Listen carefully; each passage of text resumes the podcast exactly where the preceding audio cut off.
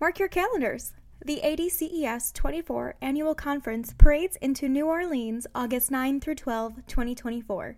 Registration opens March 26, but you can start planning your trip now.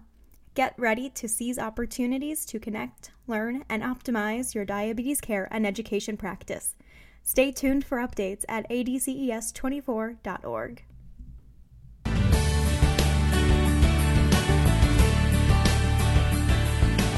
Hello, and welcome to ADCES's podcast, The Huddle Conversations with the Diabetes Care Team.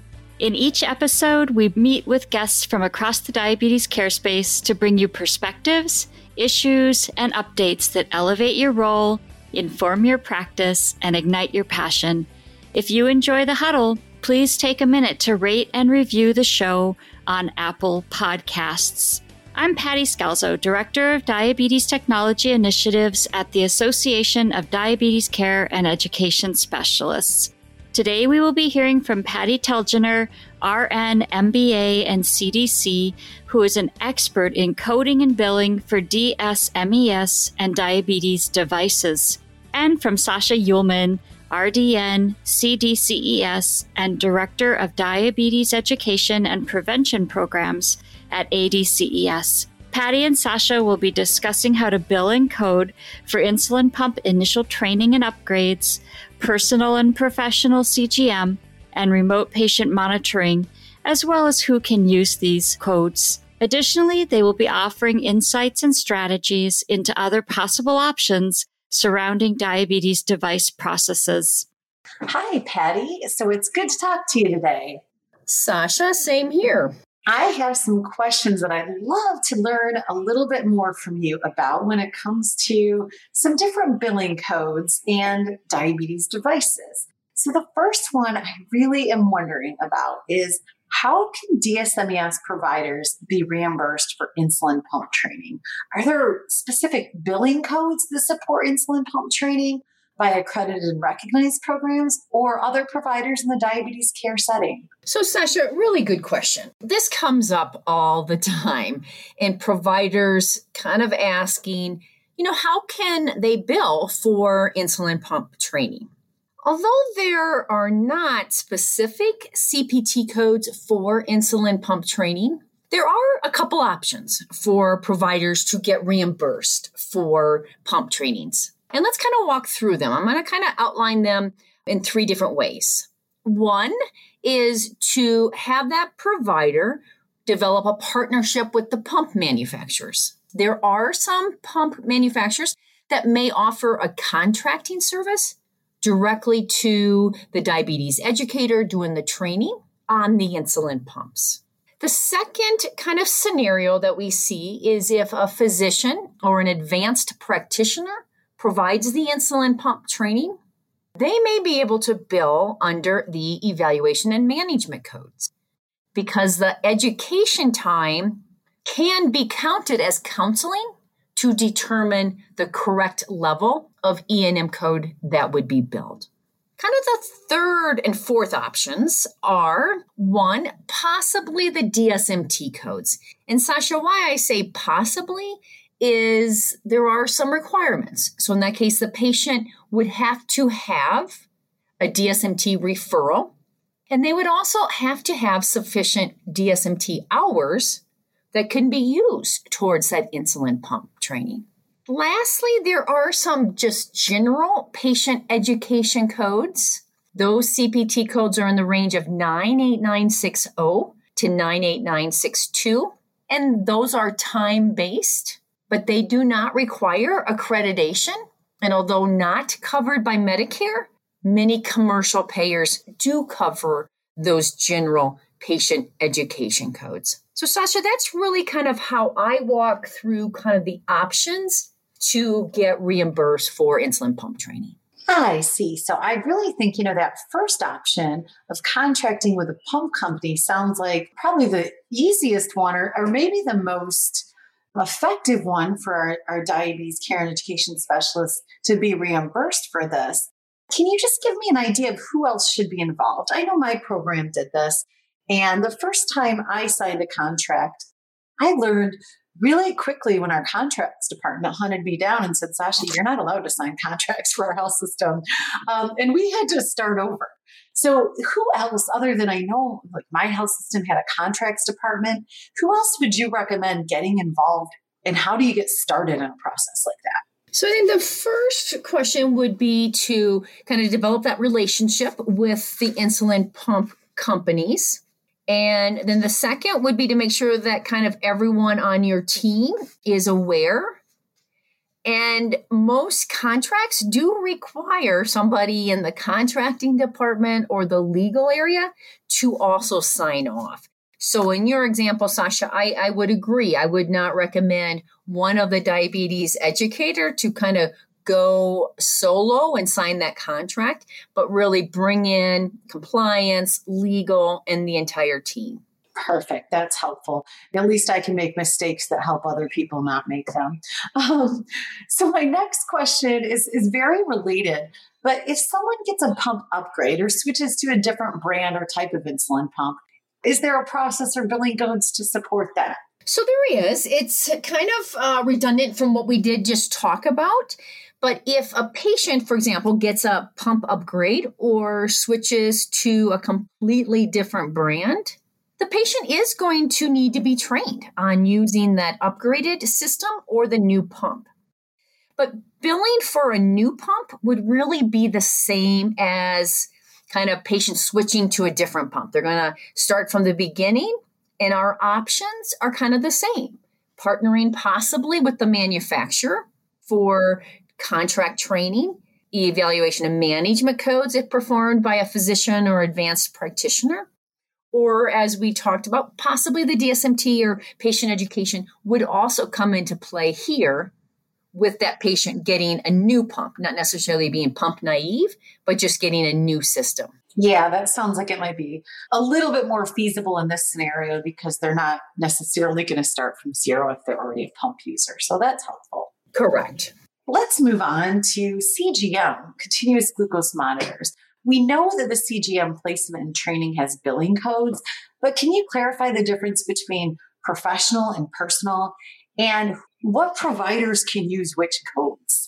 Okay, so at the risk of aging myself, when CGM first came to the market, there really was only professional or diagnostic CGM. Terminology of professional or diagnostic CGM, you often see it used interchangeably.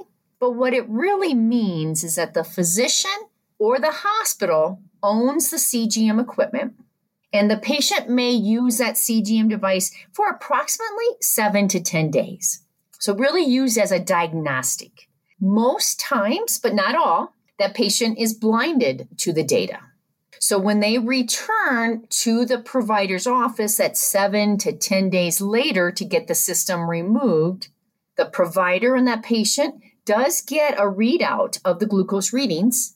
There's a reading every five minutes for the entire time that that patient was under or using professional or diagnostic CGM. So, this data can be extremely revealing as they might learn for the first time that they are hypoglycemic every morning at 4:30, which they did not know because obviously they were not doing a finger stick at 4:30 in the morning when they were sleeping. Mm-hmm. Or you can also see what their glucose does after lunch at a fast food restaurant. So, what this diagnostic or professional CGM really allows that patient and physician to have a discussion on their glycemic control and not just points in time when someone brings in a glucose log of just four finger sticks a day.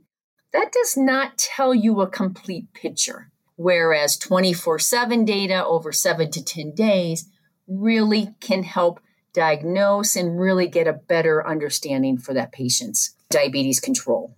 So that's professional or diagnostic. You know, that's really useful. And I know when I work clinically, we did that. But I don't recall how often you can do that with someone who doesn't have their own, that professional version. So, coverage and utilization data can vary. So, in the case of Medicare, Medicare has not restricted or said it can only be used X number of time. Some commercial payers like Aetna or Humana says every six months, What I recommend is one, make sure you understand the coverage for each of your payers. And then, most importantly, always document the medical necessity as to why you're doing that test. You may have a system that you do it every six months, you do it quarterly, or you do it if the patient has, you know, hypoglycemia, whatever your criteria for doing a diagnostic CGM, make sure you document that in the chart. Okay, perfect. Okay, let me take the rest of that question, Sacha, because your question was what's the difference between kind of professional and personal? So, personal CGM is when the patient actually owns the device and they are managing that device on their own. They are getting glucose readings and trending data approximately every five minutes. The supplies that are ongoing are sent directly to the patient. The role of the provider with personal CGM would be to possibly train them when they first start on the device or the ongoing review and interpretation of that data. And there are specific CPT codes, Sacha. So CGM can clearly benefit the patient and it also financially can be good for the provider as well. So for personal CGM, they would bill the 95249 for training that patient. And then the 95251 is for the ongoing interpretation of that data. Okay, so 95249 is for when someone brings their CGM in, and for example, I train them how to use it. And then 95251 is for the interpretation of that data. Who does the interpretation? Can I do that as a CDCES? So, good question. So, no, the CD or the RN can do the 95249, but the interpretation must be done by either a physician or advanced practitioner. And that kind of comes back to scope of practice and making medical management changes. Okay.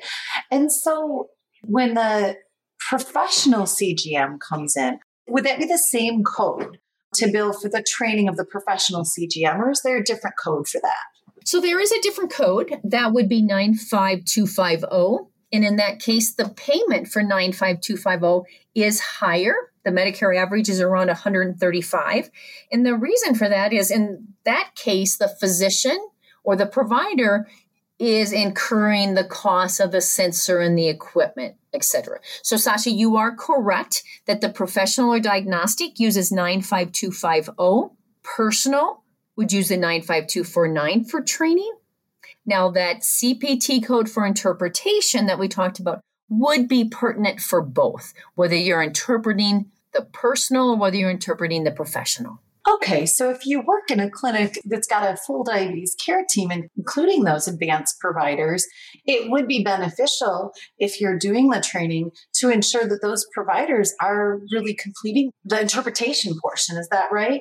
Absolutely. For the most benefit to the patient as well as to comply with the billing. Yes. Okay. Well, then, you know, talking about when a person's starting to use the CGM, as you said, there's so much data that can really inform just all kinds of modifications to better blood glucose management from insulin and medication titration to physical activity, changes to food intake. I even had a patient who drank a variety of different types of adult beverages and he wanted to see which one maybe the best impact on his blood sugar so really thinking there's so many different ways to use this data I, you know I, I, there's so many interventions with the diabetes education care team or diabetes care and education specialist so how can the team meet their patients needs while still covering the cost of these frequent interventions so I think what I hear you asking is, you know, how can providers get reimbursed for kind of these frequent contact points and adjustments that may be needed when the patient starts on a CGM or even an insulin pump. And there are a couple options. So, if the data is specific to that CGM device, then Sacha, I really want to reiterate, then those providers should be billing the CGM codes. And in that case, if they're getting data sent from that patient, they can bill a 95251, which does not require a face to face. So that would be appropriate for interpreting data that the patient has sent in via the CGM device. But let's talk about some other options. So let's say that patient is requiring kind of frequent contact points. Maybe their glycemic control is experiencing hypoglycemia or hyper. So, one, the patient may need to come into the office for a face to face or under the public health emergency. That office visit via the physician or the advanced practitioner could be performed via telehealth, and they would bill the office visits. Okay, so that's one option for physician or advanced practitioner. Some other options, and I know we're going to kind of maybe be giving a lot of CPT codes, so people may need to kind of re listen to the podcast, but I want them to kind of walk away at a high level in understanding what there are remote patient monitoring codes, such as chronic care management or family of codes 99453 to 58. And these are time based codes, all non face to face some of them allow clinical staff to be counted towards, most of them are a 20 or a 30 minute time requirement. Some only allow physician or advanced practitioners time. So it is really important to understand when you're looking at these remote monitoring codes, kind of who can bill, what time is included, and how much time do I need to have non face to face before I can bill. Yeah, that brings up a, just a quick question though. Can you clarify who is an advanced practitioner? A diabetes care and education specialist, for example, that wouldn't be necessarily an advanced practitioner, would it? You are correct. So, advanced practitioner has standard meaning, and that would mean it's either a nurse practitioner, a PA, or in some cases, a clinical nurse specialist. So, so good question. Okay. And most times, this group of advanced practitioners are able to bill to the same level as a physician. Okay. So, Sacha, we're about these remote patient monitoring codes, and I know we don't have time today to go through each of these in detail. I do want to, you know, note that ADCES has some great resources out there on the website about these codes in detail. Yeah, and we'll be linking some of those resources um, along with this podcast for listeners. Perfect. And then I'm just going to give a couple more options again to help providers think how they can be compensated for some of that non face to face time. Um, there are telephone CPT codes. And under the public health emergency, both CMS and commercial patients, commercial payers have increased the coverage for those codes. And they have also allowed RDs or some clinical staff to make those phone calls. Those CPT codes are in the family of 99441 to 4 3. And then I just come back to making sure if it's CGM interpretation, there is that 95251 allowing for non face to face interpretation of CGM data. So it sounds like one of the most important things for our listeners is one, to make sure they have the right code for the service, but also to be sure they're the one who can perform the service. Because I think a lot of our members are doing what I would consider somewhat interpretation. They're reviewing the data from the CGM or the pump with the participant and really teaching them self management, um, self care techniques to be able to look at those trends themselves ultimately. But that's not what we're talking about here when we say interpretation. I mean, correct. To build the 95251, kind of that review and interpretation, must be done by a physician or advanced practitioner. And the intent there is most likely there's going to be a change in medical management. And that's where the scope of practice would come in. Mm-hmm. And that's why it would require that physician or advanced practitioner.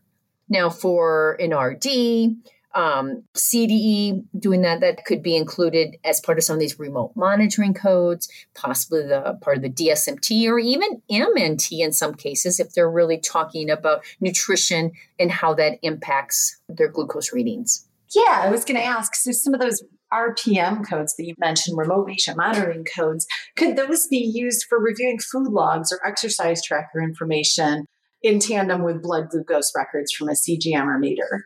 So, as far as remote monitoring codes in general, Sacha, yes. So, the non face to face time reviewing food logs or exercise tracker information or even blood glucose data, not CGM, but blood glucose data, they may be eligible to be billed under the remote patient monitoring codes or even some of the telephonic codes that we just mentioned. Mm-hmm.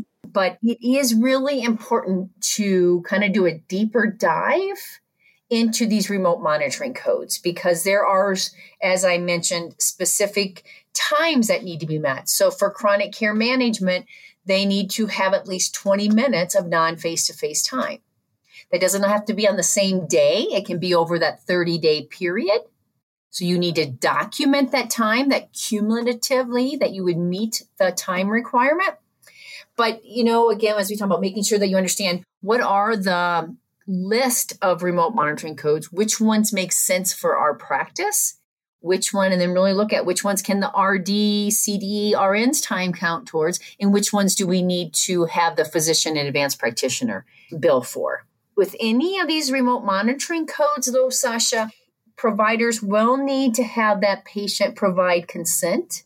That's important because patients will get a bill for remote monitoring. And in the case of Medicare, they would have a 20% copay unless they have a secondary. And that can sometimes be confusing to patients because they're like, hey, I didn't even see a physician this month and I have a bill.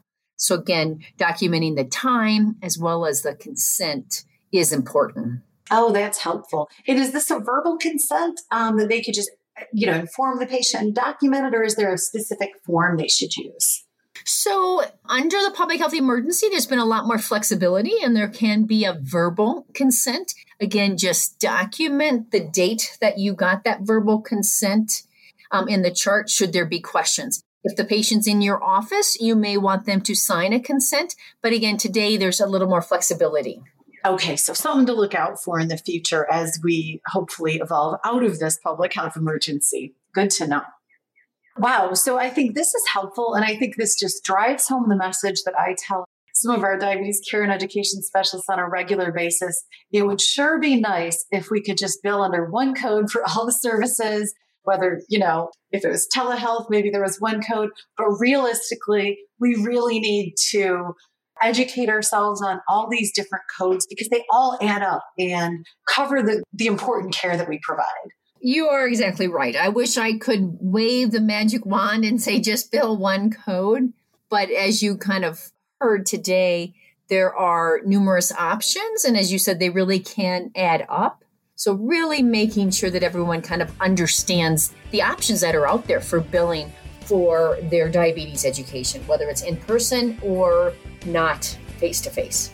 Great. And that just reiterates the importance of making friends with your billing team um, to make sure they're on board and support you as well. Well, thank you, Patty. This has been great. And I hopefully um, this sheds a little bit more clarity for our listeners on these different codes and they can dig into some of the additional resources that we'll provide along with this podcast. Absolutely. Thank you, Sacha. Thank you for listening to this week's episode of The Huddle Conversations with the Diabetes Care Team. Today we heard from Patty Telgener, RN, MBA, and CDC, and from Sacha Uelmen, RDN, CDCES, and Director of Diabetes Education and Prevention Programs at ADCES. Patty and Sacha shared a wealth of practical information with us about billing and coding for diabetes devices and some of the tricks of the trade that they have learned along the way. Please be sure to check out the show notes at www.danatech.org for additional resources. Membership at ADCES gives you access to the education, networking, and resources to improve your practice and optimize outcomes for your clients. Find out what ADCES can do for you at diabeteseducator.org/join. The information in this podcast is for informational purposes only and may not be appropriate or applicable for your individual circumstances. This podcast does not provide medical or professional advice and is not a substitute for consultation with a healthcare professional. Please consult your healthcare professional for any medical questions.